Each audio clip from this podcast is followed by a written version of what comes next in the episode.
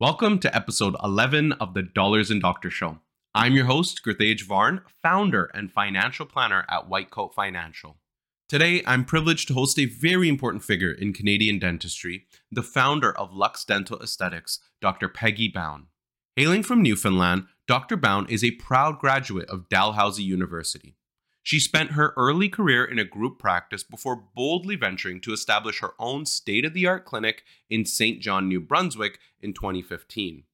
Her facility is not only modern, but it's fully digital, and her passion for creating the ultimate patient experience is extraordinary. In 2016, Dr. Bown made history by becoming Canada's first digital smile design master. Since then, she's generously shared her knowledge through lecturing on digital workflows DSD, and the power of marketing with social media. With over a decade of experience providing Invisalign treatment and cosmetic dentistry services, Dr. Bown's holistic approach to dental care has transformed countless smiles. When not at her practice or on the lecture circuit, she dedicates her time to serving as a faculty member for Align Tech and advocating for organizations such as Slow Dentistry, where she serves as the Canadian ambassador. Her philanthropic efforts also extend to the Humble Smile Foundation, which is a global nonprofit. Join me today as we learn more about Luxe Dental Esthetics and the extraordinary career of Dr. Peggy Bown. I would love to get just a brief introduction to your background, your upbringing, so where you grew up, uh, all the way up to your time at Dalhousie, and then why you chose dentistry as a as a passion and a career. Okay, so well, yes, there's always everybody has a story, don't they? Yeah. so I grew up in a little rural community in Newfoundland on the northeast coast of Newfoundland. If for reference, it's about an hour northeast of Gander, which most people have heard of Gander. Uh, and it was a little area where my parents would travel like 40 minutes to their work. They were teachers. My uh, going to the dentist was a pretty much a, a pretty big day event because they would have to take a day off work and then we would have to travel to Gander for that because there were no local dentists uh, like in servicing my little town of 2000 people. So we would, you know, go to Gander, we'd have this dentist there and he probably served like thousands. I mean, I can't imagine because there's only a couple dentists for thousands of people, uh, covering all the outskirts. And so Newfoundland had a problem uh, in the you know early '80s and uh, you know, all the way up and probably into somewhat into the 90s with having dentists coming into these more remote areas. And so, you know, I had this dentist I would go see, but it was always eh, not not a great experience. It was certainly nothing that would have inspired me to become a dentist. and then when I was about 13 or so, 13 or 14, uh, Newfoundland, like they had this program where they would entice uh, immigrant dentists who who didn't have the means or you know hadn't written the the boards like the big Canadian exams would say, listen, if you come to our little remote town, you don't have to write those exams. Like we'll basically take anyone. I don't know if was from any country, but my dentist came from South Africa, so he uh, he moved there and it was to like a little place called Twillingate and New World Island. And he opened a little practice and I think the government again there was support from the government. And that helped service a lot of patients that just couldn't get all the way to Gander or they couldn't um, they just weren't getting the care they needed. And he uh, so that's when I experienced like a new dentist because my mom he started dating my mom's friend and so we decided to go there. So we get there and all of a sudden the whole experience is extremely different and of course, perhaps it would be because he's from somewhere else. But he had, I think he really wanted to people to like him. He knew he was in a little Newfoundland, being a very friendly place. He went out of his way to really. He appreciated, I think, the offer that he had been get chance he'd been given, and he and his team went out of their way to help make us uh, any new patients feel special, educated us, helped explain that you know like what he was going to do before he did it, and just like through compassion and education he really blew my mind. I was like, what is this? Is This is dentistry? I couldn't believe it. And uh, and so I walked into my that office uh, either that day or after the second visit, and I looked at my mom and I said, "Mom, I'm going to be a dentist. Like this is the coolest because." I, it wasn't that the dentistry was cool because I didn't get he didn't show me what he did, but it was that he he showed this like care for people and he and he and he wanted to educate me and he wanted me to be involved and I was like that must be a cool profession if you can like impact people in that way and make them feel that way. So it was how he made me feel, which you know the whole uh, Maya Angelou yeah the quote, right? You know, it really made me feel very special. And so I never forgot that. So from for age 14, I studied. I always studied hard. I was one of those types of students and graduated from a little um, high school of 28 people in my graduating class. And then went to Mount Allison University, which is in New Brunswick. And then went on to Dalhousie and got into dental school right after undergrad, graduated in 2001. Another little short part of this story that I do find very interesting. I don't know if your your uh, listeners will will find this interesting, but that same dentist, okay, his name was doctor mm-hmm. Mino Mast. He later wanted to practice in a bigger center in in Gander. So Gander being like the bigger kind of bigger draw. He wanted to move from the outports of Newfoundland. He wanted to move. All of a sudden, after working for I don't know, like ten years or something in the outskirts, the government said, "No, well, you're going to have to write these exams now." or you're going to have to go back to school and go to do two years of what we call a qualifying program. So it was like, I, I mean, I don't know how he felt about that. I didn't really talk to him about that, but I think that that would have been just like kind of like it's a slap in the face. You know, he he did he was given a gift, but then he was given he served his he never had a problem, and yet they were going to make him do this. So he ended up okay doing a third and fourth year with me, and he graduated with me from dental school. All those years later. Yeah. Oh my gosh. Yeah, so, I, I, was actually going to ask you if you ever got to chat with that dentist oh, again. Because oh, yeah. if someone has mm-hmm. that large of an impact on your life, like he literally changed the trajectory of your life. 100%. Yeah. And you got to be colleagues with him or yeah. classmates with him. Classmates. Forget colleagues, classmates with him. Yeah. So he moved, he had literally, he had to move to Nova Scotia do mm-hmm. two years, and then he could go back to Newfoundland and practice. He always begged me to practice with him. He's like, Peggy, we should we should work together. Like I know, but I can't go back to Newfoundland. So yeah, so that was the really cool. Uh, I think you know it sort of came really full circle, but. Mm it I have seen him since we we we partied on George Street. I don't know if you're George Street is in Newfoundland, but we we we got together with our teams one time at, a, at an annual meeting that I was speaking at, and uh, no, he's the same guy. Like he just loves to have fun. He loves dentistry, and um, I you know I make sure I think that that spark that uh, feeling of feeling really cared for and someone wanting to share like what's really going on, what it's all about. I make sure I always, no matter what you're here for as a patient, I'm trying to pass the torch to my patients to feel the same kind of energy. And that is something that is just like, it, it'll always be with me. It's made a, a yeah. massive impact on how I treat my patients, not just wanting to become a dentist, you know? Absolutely. Now, uh, two questions. Did you communicate this with Dr. Mast? I would assume you oh, have that you I'm a dentist. He's he's been on he's been talked about on my YouTube channel. He's he's yeah. He won't take credit, actually.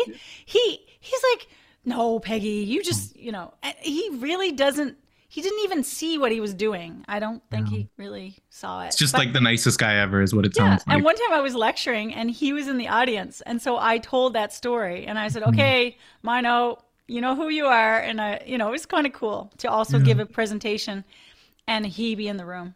Yeah. It, I, I love that part of your story because I we all know the the elephant in the room is most people don't like going to see a dentist. It just there's there's that mental barrier. I don't know what it is. Um, and there's a lot that goes into it, and that could be a whole other conversation. But yeah. very infrequently do you hear, "I became a dentist because I had this amazing, you know, experience with a dentist." It. Like I've I've probably heard it from one other person who she had a lot of um, just oral health issues growing up, and yeah. she was always at the dentist. And so she thought, you know what, I want to help other kids that are just like me.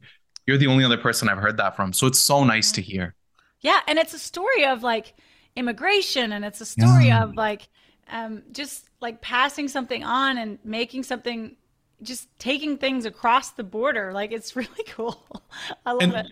How wonderful would it be if you get to have that same experience? Because you said you're trying to replicate it with, you know, it'd be amazing if you had a patient in you know 10 15 20 years say you know dr Bown i'm actually a dentist because of you everything well, except I, I the the dental going back to dental school part i do have a few people that have done that yeah Okay, One that is so uh, cool. She, she just started uh, her career in uh, September, and she graduated from McGill. So um, yeah, so I do have at least one. A she was a neighbor, and uh, she was thinking one day she's like, I, pay, I don't know what I want to be, and I, you know, and she knew she had spent time in here, and um, when I just I did suggest it though, so it's not quite the same, but she was like, wow, yeah, like I get to be living the life like Peggy lives. I get to ha- do art and science. She's very artistic. And that's another thing. Another little quick story is that my art teacher actually tried to talk me out of becoming a dentist. He tried to say, and I'll never forget it because I'm thinking, what kind of teacher tries to convince a, a student to not be a dentist? And uh, he's like, no, you should be an artist. You should be an artist. And I, and I, ne- and I didn't, couldn't, couldn't answer him the way I would today, which is, you know, uh, Mr. Keene, I, am an artist. I'm Yeah. an, I get to do impact and I get to create smiles and I get to be creative still. So I just think I I mean really I'm in I feel so blessed to be one of the best professions. And again it just suits me for who I am, my mm. personality and always pushing the limit. Like I always want to try to learn new things and with dentistry you can do that. There's just always so much out there and it it really takes me out of my comfort zone which oddly I'm okay with. Dentistry is one of those unique professions that blends the sciences and art. I would assume maybe some other professions like plastic surgery and a couple others where Yes. it's more cosmetic based, but you really are in that beautiful intersection between art and and science. Yeah, yeah. Yeah. So No, that's fantastic. yeah. Um, maybe we could fast forward uh, and you could tell me about your path after dentistry school because obviously you went to Dalhousie and then you graduated. Yep. Um, I'd love to hear your experience when you first started out as an associate, all the way up to maybe when you decided to start your own practice. Right. Okay. No problem. Um, so I graduated, of course, in 2001, and I began working. I my my license was within a month of graduation. Started here in New Brunswick, in St. John, New Brunswick, and I've been here now for this is going on my 22nd year. And I was an associate, like most people start in a small practice. I had one operatory, and it was like one hygienist, the other dentist, and an extra room. And we, you know, we really got along. We, he, he, you know, him and I were were were great friends, but also he was a great mentor to me. So I was very fortunate to have mentorship, which I value, and which is why I also uh, believe in in doing that for other dentists. And and then by 2004, we we were now partners, and we built um, uh, a new practice together, which was much more modern, and uh, and that was going along great. And in that partnership, it lasted from I'd say about 2003, let's say, to 2014 when I eventually left that group practice. So for about 11 years, and uh, in that time we took on another partner, a third, like a I guess a third partner, and that really changed the dynamic, unfortunately. And it can you can say that anything you want about three, but three can be a crowd. Eh, It is also not so much a crowd, but it was that that my philosophy of dentistry and what I was like wanting to do with the dentistry I was I was taking a lot of extra courses abroad and and they weren't. So they felt I suppose if I could put myself in their shoes a little bit like outside and I felt outside and then it's just started to get the gap started getting wider and wider. And ultimately without you know there's always two sides to every story. No one's perfect but it just we just grew apart and then we came to a decision one day where we said let's uh let's just go our separate ways. And i was trying to keep it going. I didn't really want to but i'm so glad that they kind of pushed that card because it it opened up this door for me to start my own practice. And it was what i needed because i needed to to do that on my own terms. And and that's who i am. And now i mean i'm i'm just again i'm at the time i was a little i was upset but you know it's like you don't realize something is a blessing until later and then you then you're thankful. So then i started uh, Peggy Bown dentistry which it was called uh, f- until last year. Um, it was called that because i wanted my name on it. I wanted people to know who i was. I wanted no one knew i was on a group practice. A lot of times in a group practice you're kind of just like oh that's the clinic on such and such a street.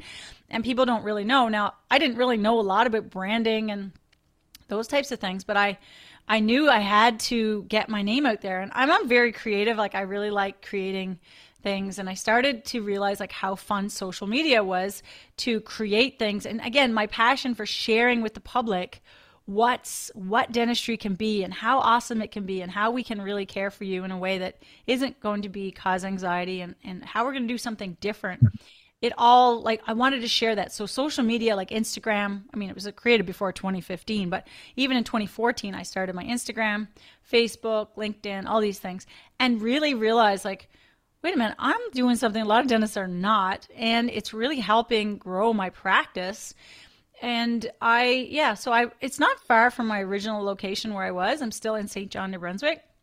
It's about 3,200 square feet with six operatories now, and uh, you know you can have two doctors here, two or three hygienists, and so it's not a big practice, and it's really evolved. I've tried everything. I've like I, I do every kind of dentistry, and we'll talk a little bit of that in a minute. But it's using, I guess the my my passion for and being able to express that and share that with people online has been such an integral part of you know my practice and i'm again trying always trying new things so if i'm trying it i'm sharing it you know you're going to hear about it and so i've really now got quite um, a new a, a, a large group of patients from this area, but also from other provinces. Like people are traveling. I even have a patient coming from New York next week.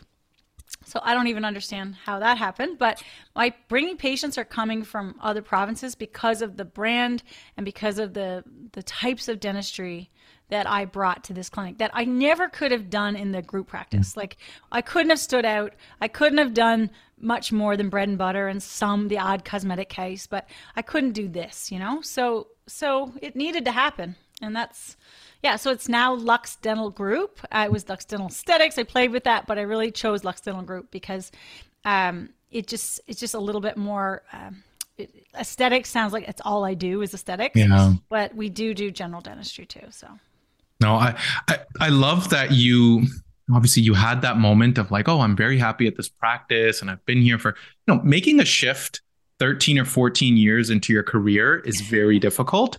Um, and I think it was, I believe it was Steve Jobs who said you can't connect the dots going forward. You can only connect them backwards. And exactly. even yes. uh, The Rock, Dwayne Johnson, he didn't make it to the Who CFL. And that, yeah, I absolutely love him. And yeah. it was actually him not making it to the CFL was one of the best things that obviously ever happened to him and you're sort of in a similar boat where you maybe thought I can just practice here forever. I have a great relationship with my partner.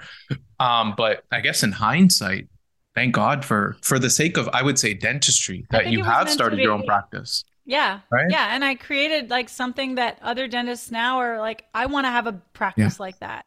So that's where, you know, teaching and um, sharing what I do with other dentists as well. So I get to be an inspiration for patients and dentists, which is the most fulfilling thing when you think about it. If you can impact others in your in your industry, along with make an impact in the world, then like it's pretty awesome. I'm pretty, yeah. pretty, pretty thankful. Yeah.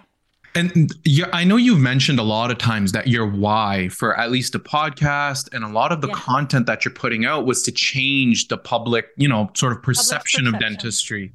Um, why is that so important to you? Is it because of you know someone like Dr. Mast, or is it just your way of giving back? Maybe you can ex- walk me through that a little bit further. Well, that's where it started. So I wanted to show people wow like it can be different. And that that's where that came from. But it was solidified i have to tell you it was solidified when i got to dental school.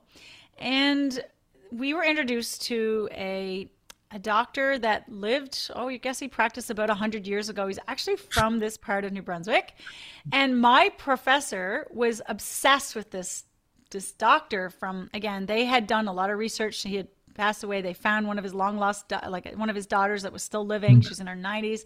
And they interviewed her and they put everything, all the pieces together and basically brought his story back to life. And his name um, was uh, Painless Parker. Now, he actually did change his name legally to Painless Parker. Have you heard of Painless Parker? No, it, it, this is all news to me. Painless Parker. So, Dr. Painless Parker. Yes, Dr. Painless okay. Parker. Now, he grew up here. He did did do his um, his dental school in the U.S., but then he he traveled. Like so, he was one of the first. So saying his name Painless, he wanted to show the public that dentistry could be painless. Now we're even talking 100 years ago. You think about it, I have patients come in and say 30 years ago that the dentist didn't care if something was painless, right? This guy was so far ahead of his time. And I also found it really interesting how he didn't like his peers. So in dentistry, and I'm going to just say it for what it is, but in dentistry, there's a lot of like, again, old rules and just a lot of old thinking that um, just not thinking that we can say what we do. We're not allowed to advertise. We're not allowed to talk about, especially in Canada. Now in the U.S., mm-hmm. it's better. He would be much happier. But in the Canada, still, we can't. Some of the provinces are still being very strict, and he wanted to show the public. He wanted to say, "Look, if you want painless dentistry, come see me," or "It can be painless." And they didn't like that, so he was always kind of like ostracized a little bit, but he still went on and did what was right for the public. And he shared what he did. He would put up, like, he would hold big gatherings, and he was a little bit of a showman, too. Uh, if social media had been around when he was there, he'd probably have like 100K followers, I'm pretty sure. But he's, he was just genuinely cared about the patient and that, and the experience. And again, like I say, ahead of his time, like no end. But his story was just very very interesting in that a lot of people tried to take him down and a lot of people tried to like change how he did things. But he didn't he did things the way he he felt was right and he is a legend. Like you can google him. Google painless parker when you get off this podcast so. Yeah no yeah, i so, definitely will. And, and, talk about going all in. Did he actually change his legal first legally. name to painless? Because because the local society or that he was part of at the time said that he couldn't say he was painless because he wasn't allowed to say he was any better than anybody else. So he said, I'll fix that. I'll actually legally change my name. this person has just become my new hero. that is hilarious that he decided to. Number one, you're so innovative. If you think about that, okay, if I can't say this in my marketing or, or advertising, I'm just going to change my name. I'll just change my name. And to also take your marketing that far, talk about personal brand, right? Like that if he had social media today, he would be the person. He would. Yep. oh, that is really fun. Actually, even on that note, though, is you're someone who I would argue is one of those earlier pioneers in dentistry. It's funny, I didn't realize that there are dental influencers until I start until I started working with dentists, and there are right. so many. Um, but I really think you're one of the earlier ones, at least in Canada, because Thank you've been you. doing this since, you know, 2013, 2014, maybe 2015. Yeah. yeah. Instagram, I think, didn't have like even videos at that time. It was probably just pictures from I what I remember. I think they had videos, not much. No. And it wasn't yeah. like you could you could really gain followers with just photos, which is harder now. Yeah. Yeah. And so you've been doing this for a long time. And I've actually had clients say, like, you know what? Like I want to have a clinic like Peggy Bown's. Really? And yeah, I absolutely have. And that was why I wanted you on the show because you're someone who, when I'm talking to clients about their goals of what they want to do in the future, it's very often if they're not sure exactly what they want to do, they'll point to someone that they look up to and say it would be really nice to have a practice like that or to have the autonomy like that or maybe i want to do marketing like that and you're a name that definitely does come up no way and that's so cool i would never absolutely. i wouldn't know that's that's interesting you you definitely do come up which is why i wanted to have you on and i wanted to talk to you a little bit about that we're going a little bit off the topic that i initially yeah. wanted to discuss but can you talk to me about how important social media is in terms of you number one amplifying your why and number two, how important it's been for your practice, because I'm sure at the start it was very thankless. Like no one watched your stuff, no one, no, no clients or patients came in as a result of everything. But maybe you could walk me through your social Not media like journey. I get new patients. Uh, you can't believe. I mean, it's just crazy. I get consults all the time through my mm-hmm. Instagram, even. So crazy but it didn't start like that like how, what were those early stages what was the why at the start because i would assume there was no results from the work that you're putting in and it is a part-time job to create content yeah it's it's always been that way for me um you know it it was just something fun so it was creative it didn't feel like work i knew that people were starting to notice though like from a because there was no one else even hardly even doing facebook so that was easy facebook was so easy but Instagram just was like, oh, it's really simple. All I got to do is a picture and I can I can share. So if you notice, my Instagram's a little bit different than most Instagrams for a clinic. So, and I've thought I tossed this back and forth many times. It's like, do I call it the Luxe Dental Group Instagram or do I call it Dr. Peggy Bown? Right.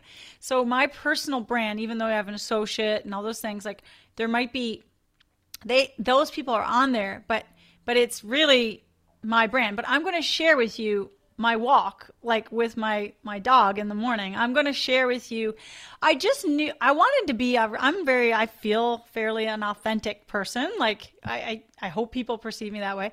I don't want people to think that like it just it's just boring. Like if you just do dentistry if you just talk about dentistry it's a little bit boring. So but i was so i was always sharing like something i was doing. I would go direct to camera. I would talk uh, on camera I told you that Quincy that helped set up this podcast. Um, this was four years ago, at least, maybe more.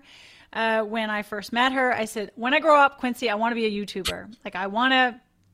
I want to put content out for the public because I don't feel like there's enough resources. People don't know how to find things. And I think that just came from my bigger why of like impacting, helping the public, changing per- perceptions of dentists. And and so and i wasn't a shy like i was already i had already been lecturing and, and I, I was okay with all that. So when i started i thought well if i just share what i love to talk what i love doing it'll it'll probably be good. And i needed to i did want to get my name. I wanted people to know where i was because i was afraid i wouldn't have enough patients to keep my hygienist busy. I was i was afraid of all those things. So a little bit of fear drove me. And then i started to see wow, people are really engaging with this. And I answer to this day, I personally answer every DM on Facebook and Instagram. And I also thank personally thank anyone who gives me a Google review. So that's me answering those. I, I don't know, like I don't I could hire someone to do that. But you mm-hmm. know, it's like it means a lot to me. And if you're going to message me, I'm going to give you an answer. I can be a voice memo. I'll answer with, uh, you know, I'll, I'll comment on things that you also post. So it's a it's a it's a way to connect with people. And I'm very much a people person.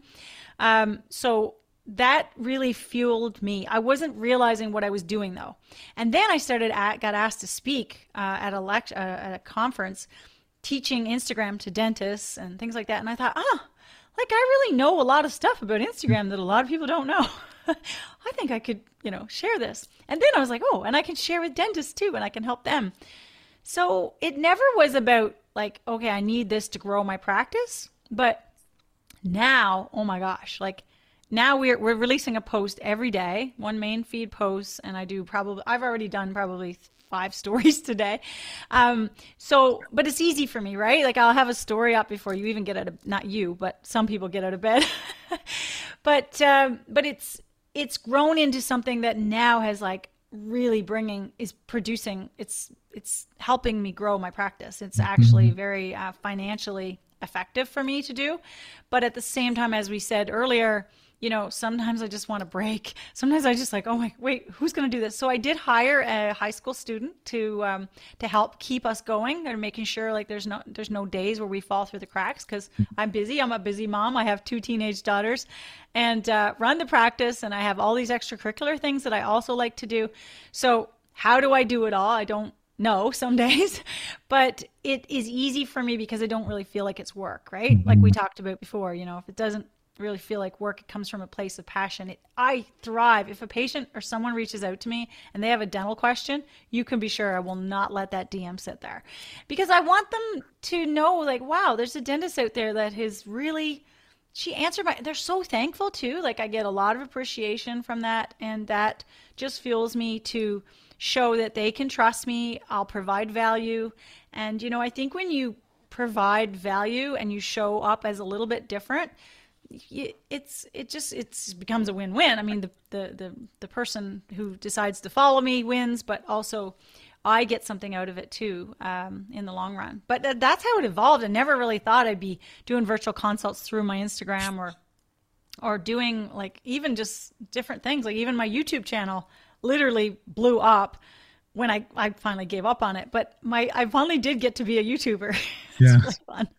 I, I think doing this social media stuff now, it's not mandatory, but I think it just enhances patient care to an extent. Because if you really think about it, you posting and being authentic, like I know you're wearing hiking shoes right now. Why do I know that? Because I watched your story. But it just I don't know how to explain it. It makes me feel a little bit more comfortable with you as Peggy and not Dr. Yeah. Bown, if that makes yes. sense. Yes. And I think it helps that's important get, to me. Yeah, and it helps relieve a little bit of that anxiety of, mm-hmm. oh, this, you know, because when you're in the operatory, you're wearing, you know, your mask, you got your your your gown on, and, and it just you don't seem like a human if that makes sense. Um exactly. and you're having that I don't ever want to be intimidating. Yeah. Absolutely. And having those stories of you walking your dog or knowing that you're wearing hiking shoes or just like little things about your day they make you human and it makes it a little bit less nerve-wracking for me um, but it also helps i think enhance trust. I know that you're human just like i am. You have kids you have a, a partner you have a practice you have people you care about. Um, and you're going to focus on doing a really good job for me. And you're appreciative of the Google reviews and, and, doing things like that. And even your YouTube videos on the smile transformations, you dive so deep into the story of you know your patients that if i'm you know i'm out in vancouver but if i was in new brunswick you go yeah maybe of all the dentists that are out there this is the person i want to see because it seems like they care. And yeah. other dentists could care but you're the one who's showing it and advertising I'm that i do. showing it. So it's yeah. so so uh, the dentist down the street not not anyway x dr x whoever is probably could be just as great a dentist as me. Could be and if they are, how is the public going to know? And how are they going to even trust them? So if, even if their friend says, "Oh, they're great," do you really trust them? Well, I want to look online. I want to check. I want to see. We're all doing that now. If we want to go to a restaurant, we're probably going to look online at reviews. We're going to look at the menu. We're going to see, you know, where it is. Like, what is what's happening? Are the, are the staff there? Do they look happy? Like, that's so important. And it's just to help people make decisions, we have to create perceived value and we have to to to be able to show that we're trustworthy. And i think those are like some of the biggest factors in like just in con- like as a consumer now. We there's just so much out there. How do you know who to trust and where to go? And if you've got like years of showing online that i'm who i say i am and you get here and i'm exactly who you saw online holy okay that's good but sometimes the Instagrams I see with a lot of dentists, they, they they're not involved in it, and it's just it's just like basic post after post. It can be videos, maybe it is, but it's very put on, um, and they're not they're not the doctor's face is not there. We don't know anything about the doctor, and then and then it's just like, well, you're just another Instagram of a dental office. Like you're not who who is it? Like how do I choose as a consumer to pick this doctor, this practice over this practice? Well, they're both play they're both posting generic content that isn't real. so yeah. I'm going to stand out miles over the the doctors that are just posting generic content. Yeah, I, I couldn't agree more. And I'm going to give a shout out to one of my good friends. His name's Alex Dunbar. He's a local realtor here. And he made this very clear to me because this was something I wasn't doing before. I used to say, like, oh, you know, I'm really good at my job and I really care about my clients. Like, I'm my wife makes fun of me. I'm a little bit obsessed with my clients. As soon as I have one, I'll be like in the shower thinking about them. As weird as that sounds, I'm like, no, it's oh, I need to get out of the shower and write this on a sticky note and text my client when you know I hop out of the shower. But it's really weird. But I become obsessed with them, and I used to think that that's all it took to you know attract clients and and, and do that. But that leads to more word of mouth because you're obviously your client sees how well you treat them. But I used to get a little bit not envious or frustrated that oh, why am I not seeing the number of clients that I want to see? And it was really my friend who made it clear to me. And he said, visibility beats ability. It doesn't matter how good you are as a dentist or as a financial planner or any other profession. People need to see it. They need proof. We are a visual society. I, I joke a lot of the times that if I go to a restaurant, I want to see pictures of the food. Don't describe it to me. I want to know what it looks like. And I'll be caught looking over at people's tables and seeing what the meals look like. That, right? But it's it's almost the exact same thing. Most dentists are just telling people this is what I do. But nowadays with with social media, you almost have to show them. And you are like the perfect example of that because you're constantly putting out video content. And constantly. When I am reaching Do you know 50% of it doesn't even make it to my feed? what do you mean? You just you you record it and you're not happy with it? I'm it? recording everything all the time. It's Oh my crazy. gosh. It's yeah, so it, easy but it's it shows how much goes into it. And i absolutely think that it's one of those things you have to do for a long time but it just makes the patient experience that much better. And if if someone is interested it does lead to better financial success in your practice. Like even when i'm reaching out to guests a lot of the guests some are clients some are people i've never met before but and this is our first actual like yeah not in person conversation but it feels a lot easier because i've been following you because i know right. on a yeah, surface level who true. you are and that's exactly what your patients feel so i really yeah. think you're setting the bar or at least helping set that bar for dentists so. this is what you should be doing yeah, and I want to add to that is that patients that are from away, like if they're from um, like outside the city, anywhere as far as usually even locally, or another province.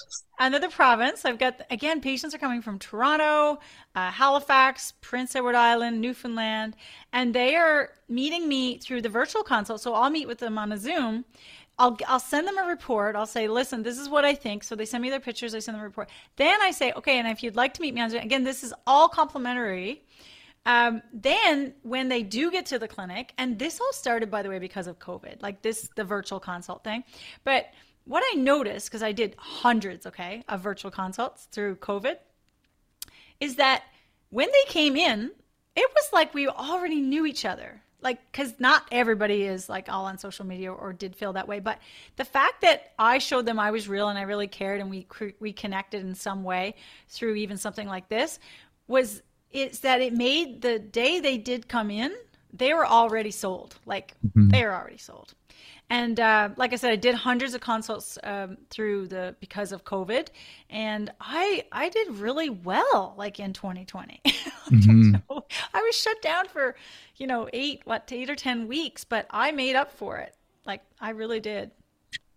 I think if I was to like summarize this to younger dentists or other dentists, honestly, any healthcare professional, regardless yeah. of your profession, I think being out there, being authentic, being on social media, and putting in the hours into content creation, it does like three things.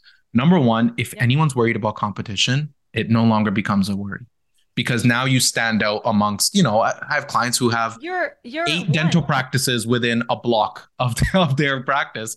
And it's like well now all of a sudden those clinics become irrelevant and i think you're proof of that. You have people flying from different provinces to come to see you that speaks volumes but number two it improves the patient experience and then number three talk about case acceptance or, or treatment acceptance it's going to go up your conversions are going to go up when you are explaining these things to clients because or sorry patients because they just trust you that much more.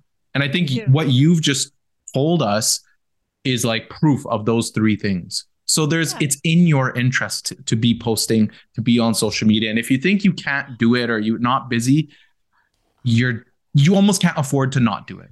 It's well, it's just so hard though. I do have a hard time sometimes. Like I, I mean, a dentist who's my age, let's say they're in their like late forties, early fifties, they're like, I don't know about that. Like I don't think I can do that. Listen, that's okay. I mean, if you are very busy and you do not need the business, perhaps don't. Maybe get your the younger dentist in the practice or, or but at least be present online because they need a reason to choose your clinic. They need to mm-hmm. they need something to go on. And if there's nothing online, that speaks that's worse. I wouldn't put just generic content. It has to be authentic content. Um, but yeah, I mean it's it's a little hard because some people, some of them are like, well, I'm like, well, you wouldn't if your telephone was down at your main desk, would you try to get it fixed, or would you just say, you know what, telephone's really not my thing? Like, like what, are you talking about? You can't. Um, you can't really afford to not do it if you're really looking to have a very a successful modern practice. Now, older practices, perhaps it's work what they're doing is working. It's just not me. Again, I'm not judging, but I do feel that it will bring you. Oh, one more thing it brings you. You want to know? Let's hear it. It brings you. It tra- It attracts new team members in in an industry mm. where we can't find we can't find people to work in our industry. Like there's a shortage, mm. right? do you know how many people are applying? Like I have people applying for the associateship, for the for the assistant, for hygienist, and they're, they're, what they're telling me when they when they contact me is that Peggy, I have seen all of your stuff online. I would love like you already like you created some sort of um, social proof that you are who you say you are. You're not just going to like promise them, oh, I'm going to give you this, I'm going to give you that. Well, I, I, they were watching me long before they applied, and they know, like, again, it's helping me gain employees. Like, I don't know, that's pretty important. That's not just patients, right? Because you can't yeah. see the patients without good employees. So I want people to pick from. I want to be able to get to attract really high quality, experienced, um, you know, team members that are going to also help improve the patient experience. And if that isn't if that isn't a reason alone to be on social media, I don't know what is, right? I think I can speak to that firsthand, and I'm really glad you brought it up because, yeah, that is another benefit that no one would really think about on the surface. If you are a clinic owner, this is going to help you attract and retain the right staff. Right. Because they might be great, but maybe they don't fit with the culture or something along those lines. Mm. This is helping you curate who you want in your practice. Who you and are, if, too. They know who you are. Like, oh, that's a clinic that really values this, this, this. I identify with that or I don't. I don't think mm. that, that that's not me so you're you're getting the people who really believe in your mission and your what you want, how you want to run the practice. You want everybody in the practice thinking like about the patient experience. Well, for my clinic, that's what we do, right? Yeah. And to tie that into the monetary benefit of doing so, imagine how much more your clinic will be worth if you have less churn in your staff, if you have staff that actually stays, is aligned yes. with the mission, how much more would your case case acceptance go up? How much more would that benefit your bottom line?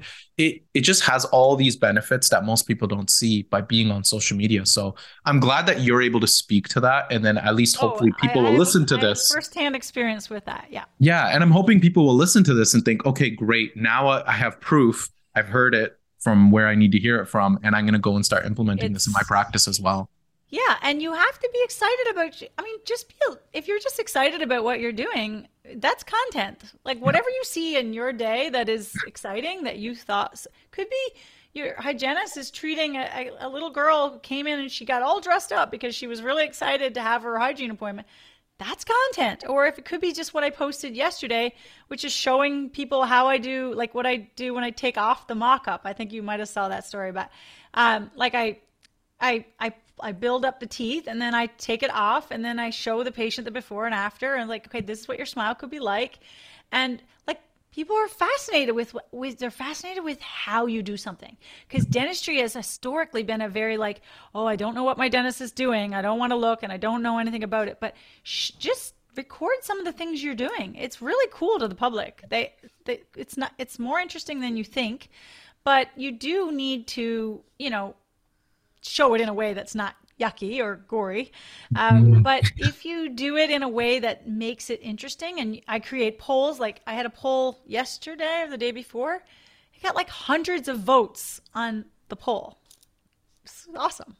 Yeah. I, I guess sort of along these lines of you showing patients, I think that's one thing that a lot of dentists or just again across the healthcare profession, but a lot of dentists specifically need to start implementing.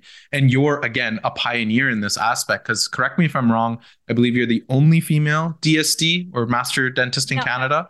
No, I was the first DSD. The first. Okay. Got it. And so no, I'm not the only one, but there's not a lot, but there I am the first of in Canada, yes. Okay. Maybe when I read this, you are the only. And so yeah, you're I oh, guess yeah. now we could say you're the first.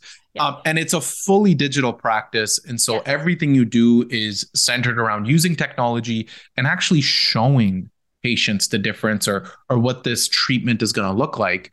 So I guess my question here is two number one, when you first adopted digital uh, like a digital clinic and you fully went all in on that was it scary at the time because now in hindsight in 2023 mm-hmm. It might seem like a no-brainer but when you started actually implementing this and being a completely digital practice was there some hesitancy was were you thinking is this a good idea this is expensive should i do this could you walk me through what you were thinking at that time well i would label myself as an early adopter and generally yeah. early adopters don't think in those terms um, and I'm also a bit of an, uh, yeah, I love technology. I love mm-hmm. the modern. I have, you know, my clinic is one of the most modern clinics around. I, I invest in everything I can and I try to, I guess I just want to bring the best for the patient. So I never, I, I was like, my practice is doing well enough that yes, I think yes, of course, it's like less money for me to take home at the end of the year, but I've never thought of that way, and I believe investing in yourself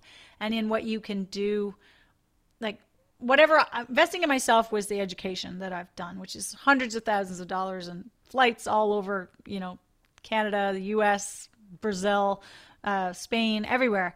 And then what is the technology I need to to utilize or to use what I've learned about? Well, those mm-hmm. were things like scanning and and uh, and all the digital like you know smile design and uh, you know the Invisalign courses and things that I've taken.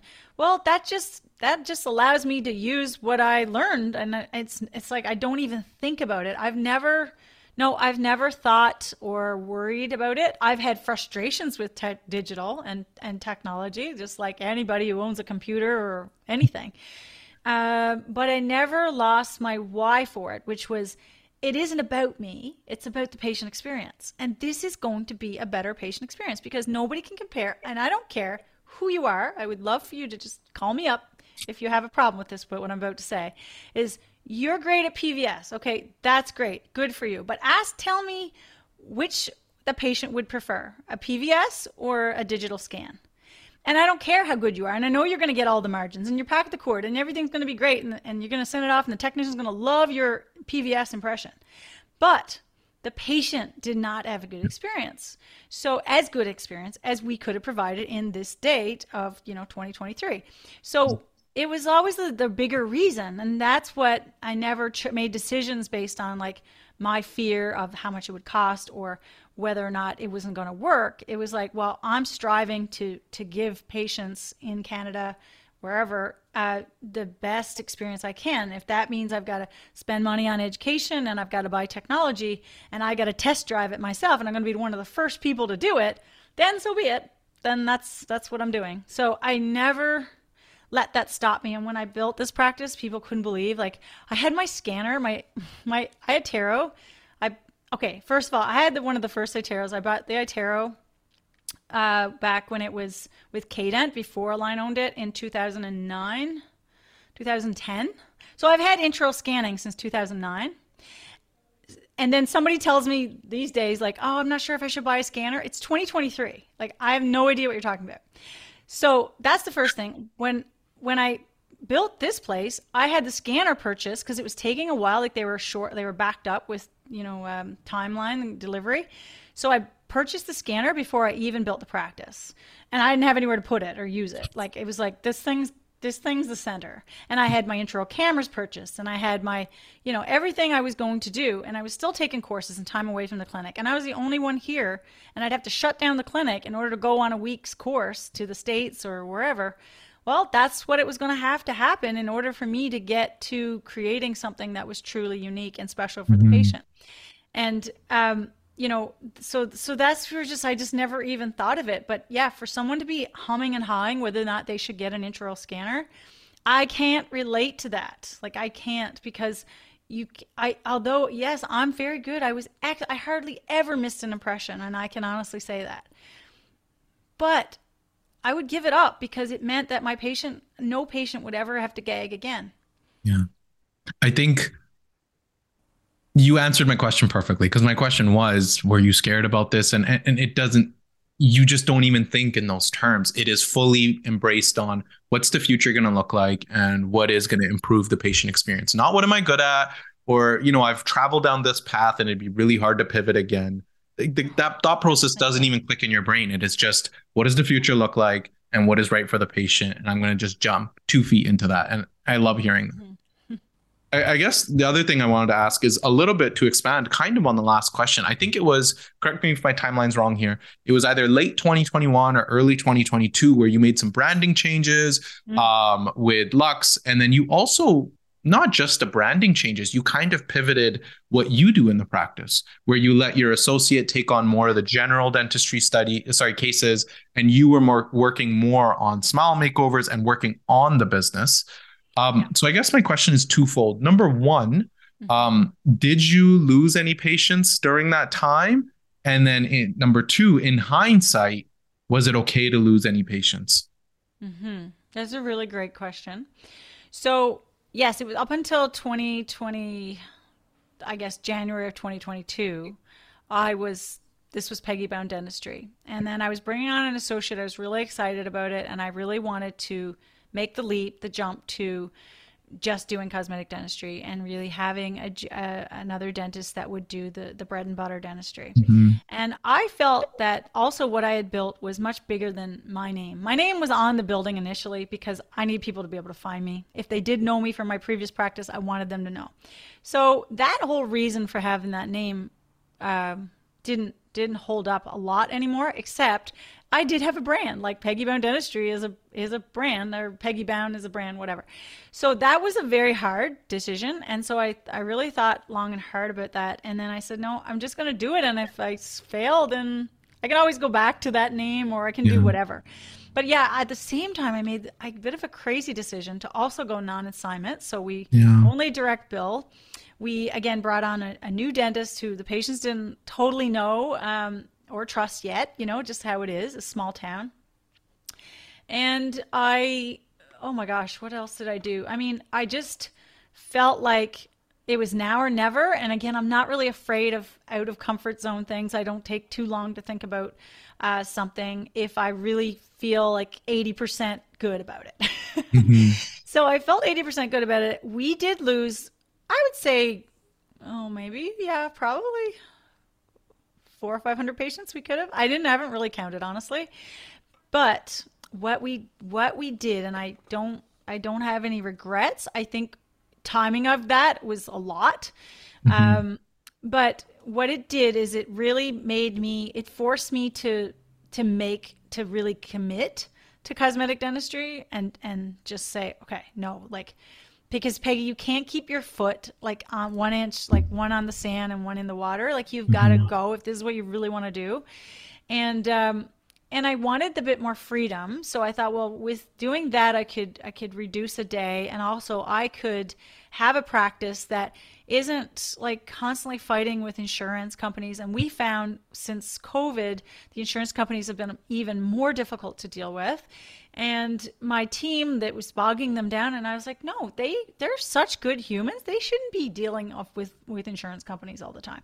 And so when i launched my course the modern dentist um, in the fall of 2021 i talked to another practice that was in halifax and they had just gone non-assignment and they had done it with relative ease. And i'm like whoa they're in my backyard. Like they can do it. I can do it. So that's what I did, but it also happened to be at the same time I rebranded. Now, rebranding, again, we were Luxe Dental Esthetics, and I changed my mind a little bit on that. I said, no, it should be the Luxe Dental Group, and it's, it's suggesting that we're a group of people that, you know, luxury. So I'm kind of trying to develop the concept of a, you know, we stand out without saying we're better, but it's a luxury brand. There's luxury brands for everything in the world. Why is there not a luxury brand for dentistry? Mm-hmm. Is there? Do you know of one in Canada? I don't know. I know now there's a few guys, and I know some guys in Toronto. Like that, again, yeah. they're they're inspired by what I've done, mm-hmm. so they're thinking, yes, we can have an upscale experience and really own it. But you've got to be able to you know change the name. It can't be all about you, your name, which is the typical thing that was on a practice.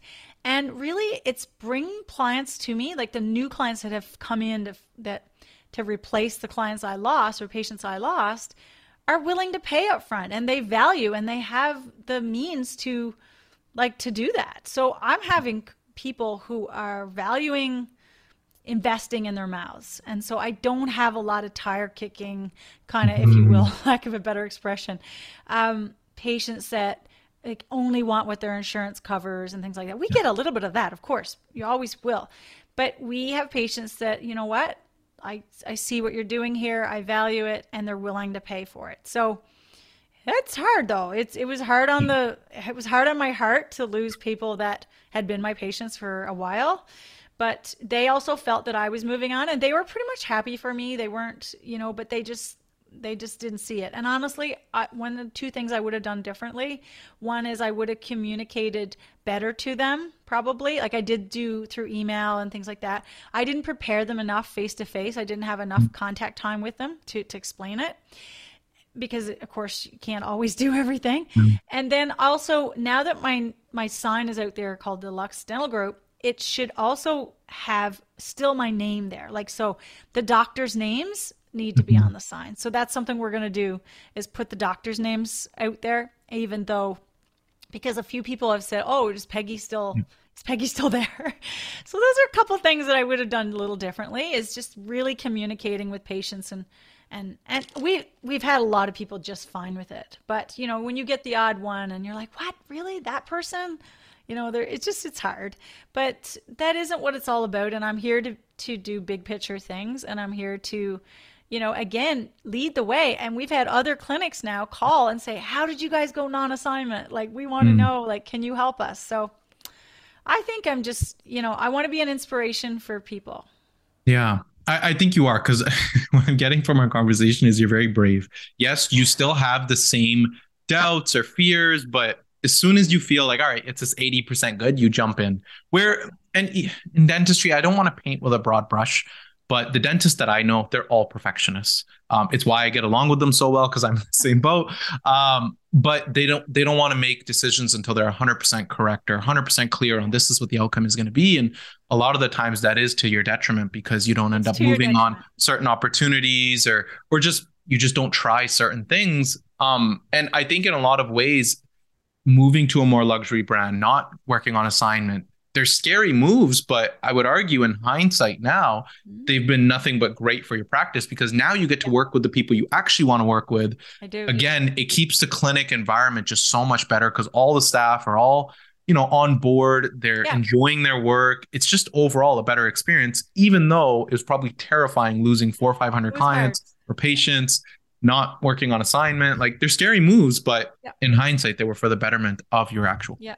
I would say we're a very robust, um, united team. Yeah. Like we are, you know, we're more united and and excited about what we do because we know the people are going to pay on the way mm-hmm. out. And they're also they're valuing what we do. And we're setting ourselves up as yeah like okay i want luxury. I do want luxury. Like these are the people that that own luxury cars. They have all kinds of things in life. Anyone if they want it they can have it dentistry's always been so uh, it's like you weren't allowed to even talk about dentistry in any sort of way. Well, I was already doing a lot of things that were luxury, but never articulating it. It's like we get back to like what is the perceived value mm. online? Like you have to talk about it. It has to be something that people can find out about you as what you do and what you believe in and and that's what I believe in. I believe you're if you are paying, I mean, they're not paying very much more to come see me than they are the guy down the street. They really aren't.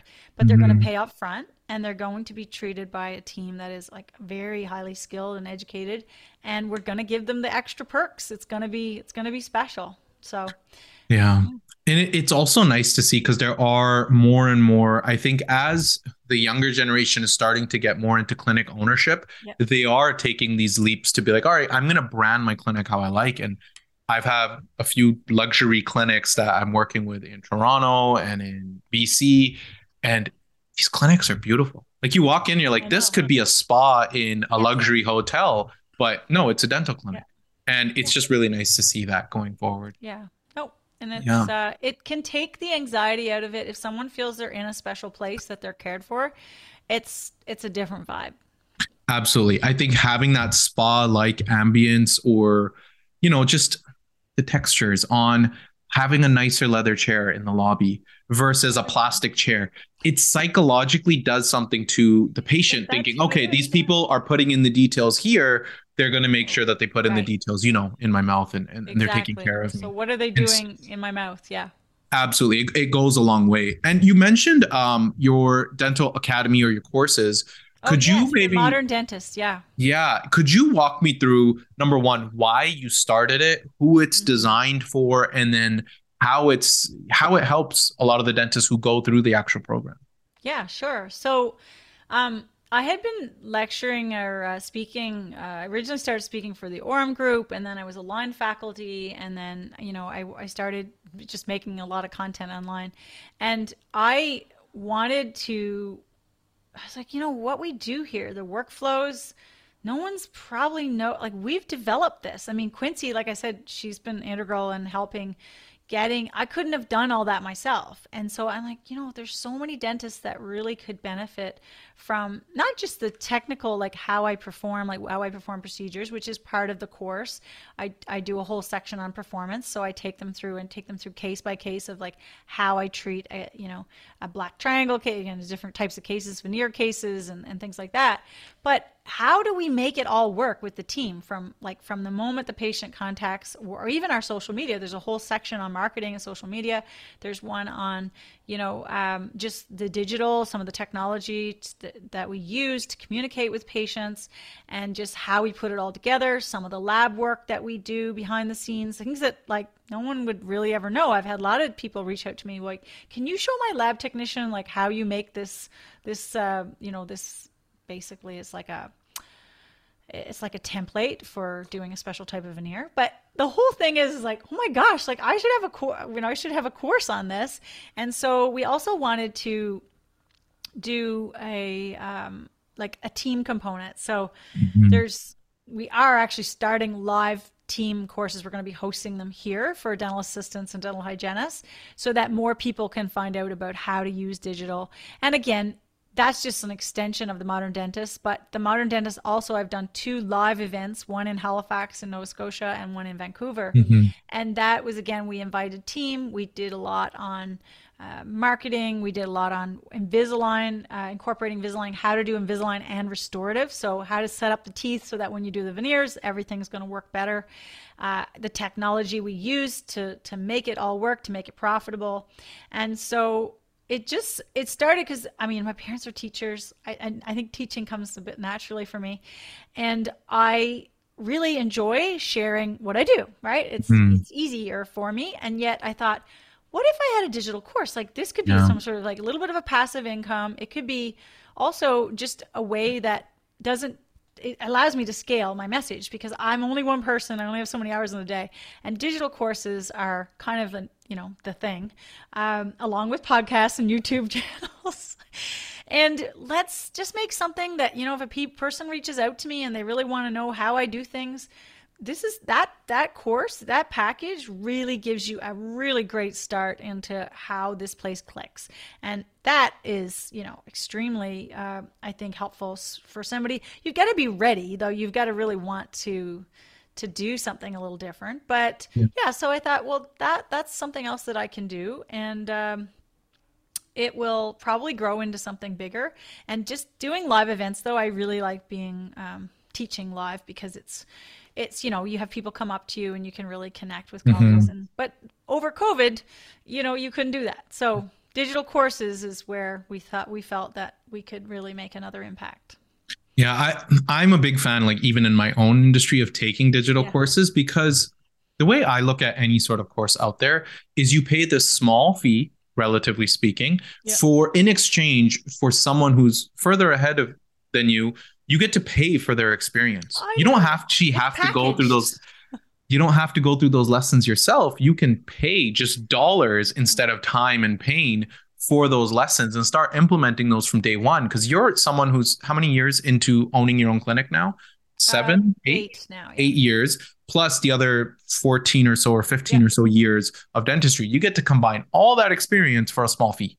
Um, exactly. And I think it's absolutely worth it for anyone, whether you are starting your own clinic or even being an associate, I would argue, because now you could yeah. see things from the lens of your principal of why are they asking me to do certain things? Or you could even say, hey, this is how another clinic does this.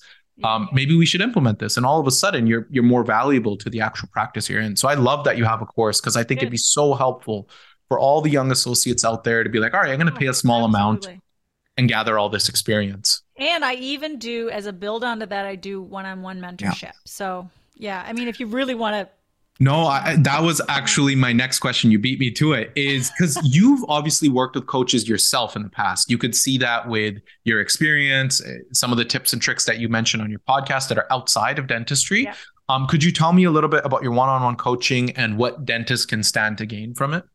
Yeah. So what what they can stand to gain from that is really just a, um, a, like dealing with some specific things that they want dealt with. It could be Invisalign, it could be ortho restorative, it could be treatment mm-hmm. plan, it could be marketing, it can be um, my God, what are the other topics that we usually talk about? Um, you know, just how to how to perform a case, materials, things like that. Generally, though, it's it's it's marketing and the ortho restorative like setting up the invisalign for the restorative. Like those are the two biggest things that i see. Mm-hmm. i do also have a lot of interest in like how do i do some of my things like direct flowable or a dsd direct kind of case. Um, i do cover that in the course as well. So but if you really wanted to like really work on a case together i i can do like an hourly um, coaching session or you can buy a package which is called the elite mentorship and then you're actually being mentored by me uh, and my team. You get access to my team too for um, usually it's usually in around three months. It can sometimes be extended but we can do it longer of course. But you know just getting that intense daily feedback like my my uh, mentor mentee right now like she she'll message me or, or, we'll get right back to her within a few hours through our chat or and we also meet weekly as well. So you know she keeps a you know stock of like all the things she's going to want to talk to me and we those sessions last anywhere from one to two hours. So that has been also rewarding because i'm getting to see like what dentists are struggling with. So i'm getting that feedback and sometimes i've used the the you know thing their problems as as a you know, fuel for what I'm going to talk about on my podcast. No, that is fantastic. I will include the show notes, like the links to everything in the okay, show notes, because I'm a yeah. huge fan of people going and taking these courses. Because, like I said, you're able to save, save yourself so much time, so much oh pain by just paying a small fee every value. single, you know, annually or hourly yeah. or however you charge. Um, yeah, I know we're coming up. Right now, it's only I think fourteen ninety nine, so it's pretty, yeah, it's pretty cheap. It's a drop in the bucket compared to the benefit you're going to get from it. Pretty much. Um, I know we're coming up on the end of our time, so I'm going to wrap this up with I ask uh, a standard three questions to all of our guests. Okay. Um, so start with the first one. Who would you say is or are your biggest inspirations in the world? And this could be, you know, locally, or this could be on a macro level. Maybe walk me through sort of who it is for you that you look up to on a regular basis. In the world? Yeah, in the world. And again, this could be as simple as your partner, or it could be Dwayne the Rock Johnson, or it could be anyone yeah. in between. Well, he's pretty awesome. I'm not gonna lie. um, well, okay. So there would be definitely, and I don't know. Again, don't want to create uh, anybody judging me because I know everybody has different. There's diff- different aspects to a lot of people, right? There's there's there's good and bad with everyone, but I think um, I'm going to mention Elon Musk. Mm-hmm. Absolutely. Elon Musk. You too. Um, he actually said the other day, I just want to say, he said on Twitter the other day, it was an actual, like, it was posted that he said modern dentistry is underappreciated. Did you see that? My Instagram page was Elon Musk tweets the whole way through because most of the people I follow are dentists, and they were all so happy. It's like, like, the cool kid in the club mentioned oh you by name. God, finally, right? Yeah. Yeah. Yeah, really. He cool. is amazing. I know he gets a lot of he's very polarizing. But yeah, I'm a huge fan of, of someone to just have uh, audacity is not the right word, but I'm going to use it for lack of a better term. The audacity to aim that high and to, you know, just have the guts to take all the money he earned from PayPal. He could have sat on his on a yacht, no. not done anything, but then he takes all of that, puts it back into companies that are arguably changing the world or at least trying to for the better. Trying. It's he's doing more than the guy. Anybody who's going to complain, I would want to see yeah. what they're doing. Yeah, I don't know. That guy has to be a robot. but yeah, no, that that's a great person. Is there anyone else you'd like to add, or is that really the main one that comes um, to mind right now? No, there are so many. Really, so many. um, I just I'm a really big fan, I guess, of of anyone who also speaks up for people. You know, like kind of try to always does the right thing. Has it has the power in the public eye. They're famous for whatever reason, but they use that in a way mm-hmm. to also send goodwill. You know, to uplift we others. Be talking about anybody from you know Dolly Parton to I don't know. I'm thinking like again, it could be Oprah, but yeah. it, people who really want to send a good a message and inspire people. Um, I really listen to a lot of um, like inspirational people, and I think that we need to open our eyes and be appreciative of like what's out there and not get kind of caught up in our day to day. And I, I just want to say there is a book that I have. Oh, he's an author. Um, Michael A. Singer. Has anybody? Heard, I mean, I'm not. Has anybody? Heard anybody? um, he has really written uh, his books about like just being. Uh, I guess it's not. It's not any particular religion, but it's just being very spiritual and understanding. Mm-hmm what's important in life. Um, he's written some amazing books, The Untethered Soul, yes. and and I don't know if you heard of it, that one, but mm-hmm. uh, Living Untethered. Just like it really has helped me center and like know what's important, but also know how to control my emotions and how to deal and be um, aware. Yeah. Just anyone who folk who helps the the because we're all really a little bit lost. Um, we're we're spending too much time doing things that are not important. So he's been, yeah, he's amazing. I also have to say, like you know, like one of my girlfriends, her um, Dan- Danielle LaRose, her mom Louise, like mm. absolutely love that woman. She's just she's just so inspirational because she's just so grounded. I like I yeah. like being around people who've lived and who can really see and give advice. And I think it's important that we we look up to people who and and and just note pay attention to to yeah. to their advice and so I don't know. I like I like so many. Yeah, there's so many. Yeah, it's hard to list. Like you can't see it here, but I have a bookshelf over there, and it's probably yeah. like up to my waist, and I'm six feet tall. So it's like it's yeah. just there's so much to learn from people out there. So yeah, I'm sure the list there's is endless. Of, hours in the day. So yeah, the list is endless from where you can gather inspiration. Um, I guess moving on to question number two. Um, is kind of twofold what's next for you? And I would break that up into personally as Peggy and professionally as Dr. Bown. Well, um, personally, I am looking at um, probably not owning the practice as such, but moving on to doing more of a, um, uh, having some sort of teaching center or kind of running the practice parallel, but having some sort of center where we can actually have a home base for people to come and take courses. And I'm already working on that a little bit, but mm-hmm. uh, but that's in the five year plan for sure. That would be you know probably in the next five years, and cutting back in doing the actual like sitting in the chair and doing just like again more of the mentorship and things like that, but still staying in dentistry. I, I love it. Um, I do want to also, um, you know, just explore. I want to travel a little bit with my kids. As from a personal standpoint, I guess my girls are teenagers now mm-hmm. and they're not going to be home much longer. So I do need to cut back in my professional, like the busyness of that, but do things that I can do professionally that are also, I can spend time with them.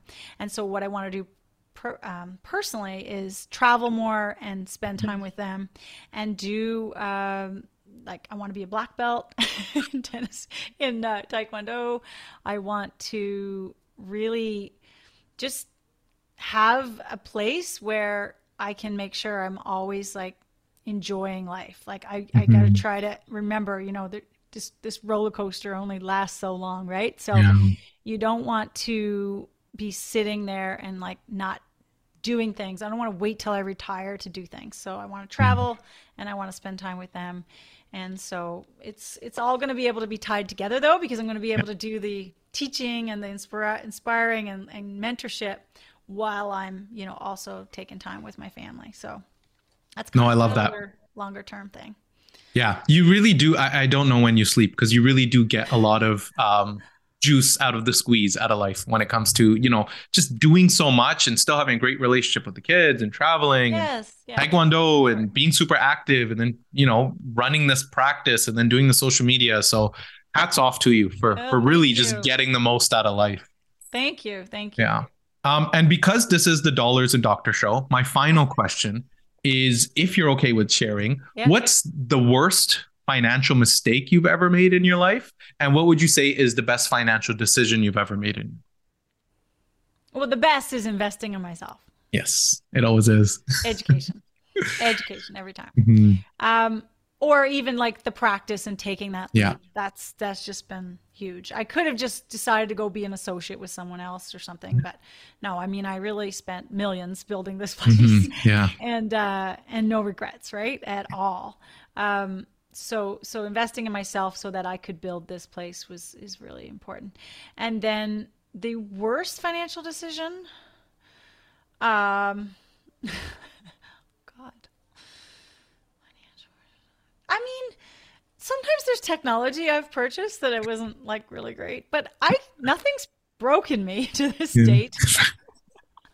you know, like just certain things you guess and I I don't think anything is bad if you want to commit to trying to learn it, but mm-hmm. you know, you just get busy, but worst financial decision. I love how much you're struggling with this. That means there wasn't anything catastrophic. The worst thing I'm hearing, yeah, the worst thing I'm hearing is you maybe bought some technology and it wasn't so great, but it's a tax deduction anyway. So is it really that bad? I love that you're struggling with this. No, I don't. Know. It genuinely makes me happy. I don't know if you can see. Really? Like, I'm very happy okay, that you don't okay. have a financial mistake. It's like, okay, that's great. No, because I was smart from the beginning. I paid down my debts. I've yeah. paid off all my debts for this clinic. Beautiful. I've paid. Okay. I've always paid more than my payment uh, that mm-hmm. I needed to do. I've invested in in everything from like my, of course, your basic. Um, RSPs, your your whole life policy, my um, my uh, regular investments with my, you know, uh, like, you know, what do you call corporate it? TFSA, all of that stuff. All that done. TFSA, yeah. I've done all that. I've done. I mean, I make sure that my disability insurance, like I, yeah. I make sure that's, of course, that's not an investment. Investment. I've even purchased a piece of property recently, a waterfront awesome. property, which that does make me a bit nervous, but. It's our first summer with property, so I'm sure once I'm on the beach, I'm going to be okay. Mm-hmm. Um, and also, I've I've like I'm okay with debt. Uh, to like again, of course, you would be right if you're me. Yeah. Like you know me now. Um, I'm okay with going into. I'm always confident that I'm gonna I'm gonna make more money. Like it's it's they print more every day, and I can be a part of that flow. I don't really get tied up or worried about my like my my husband and my dad kind of gets a little bit more nervous about debt, but that's just like there's just more, I'll just make more money. I can I'll yeah. do something else on the side. I have I have, can do another side hustle if I had to if I really needed money. I don't let debt stop me. Like I know the debt is not good in like if you're not making your payments and you're not, you know, you you're really going under. But if you're just you have the ability to produce, then you should be okay, willing to take some risk and you should not let it sort of stop who you want to become because you mm-hmm. can't get there without a little bit of debt. I mean, it's just yeah. it just isn't. No, I I completely agree. I I often explain this to clients that obviously everyone knows there's good debt and there's bad debt, yeah. and I try to explain it to clients in this way. Imagine you waited to go to dentistry school until you had enough saved up to go. That's so right. You would be in your 40s and then you would go to dentistry school and you wasted all these years. It's the same way of imagine yes. you waited till you had enough cash to go and buy that investment property. You had enough cash to go and start that clinic. If you wait that long, by the time you get there, the cost is going to be so much higher and it's just not worth it. So I view debt as a way to quantum leap forward um, and have the money today that you might need 10, 20 years from now. As long as it's smart, though, you know, it's oh, used to buy an investment or an asset or invest back into yourself, then absolutely you should be comfortable with debt it's when you start doing, you know, the, the crazy stuff like fresh out of school and you got a brand new Mercedes and that's the stuff I've never done. Listen, yeah, yeah. I had a little Tercel with a tooth on the back that got me out of a speeding ticket because I looked like a poor dentist who couldn't yeah. afford a better car. So it's I was never did that. I always yeah. again paid down my debts and paid more than what I needed to and paid things off fast. And um, but then I spend, I'll spend something that I really am excited about, and uh, I, will go into debt for that, and then I'll pay that back. I think that's the key is buying things that you're very excited about. If they are yes. material, I often joke with my clients that let's say you're really into watches and you want to buy a Rolex. Right. That's all great. But my rule is you're not allowed to post on Instagram. Do you still want it?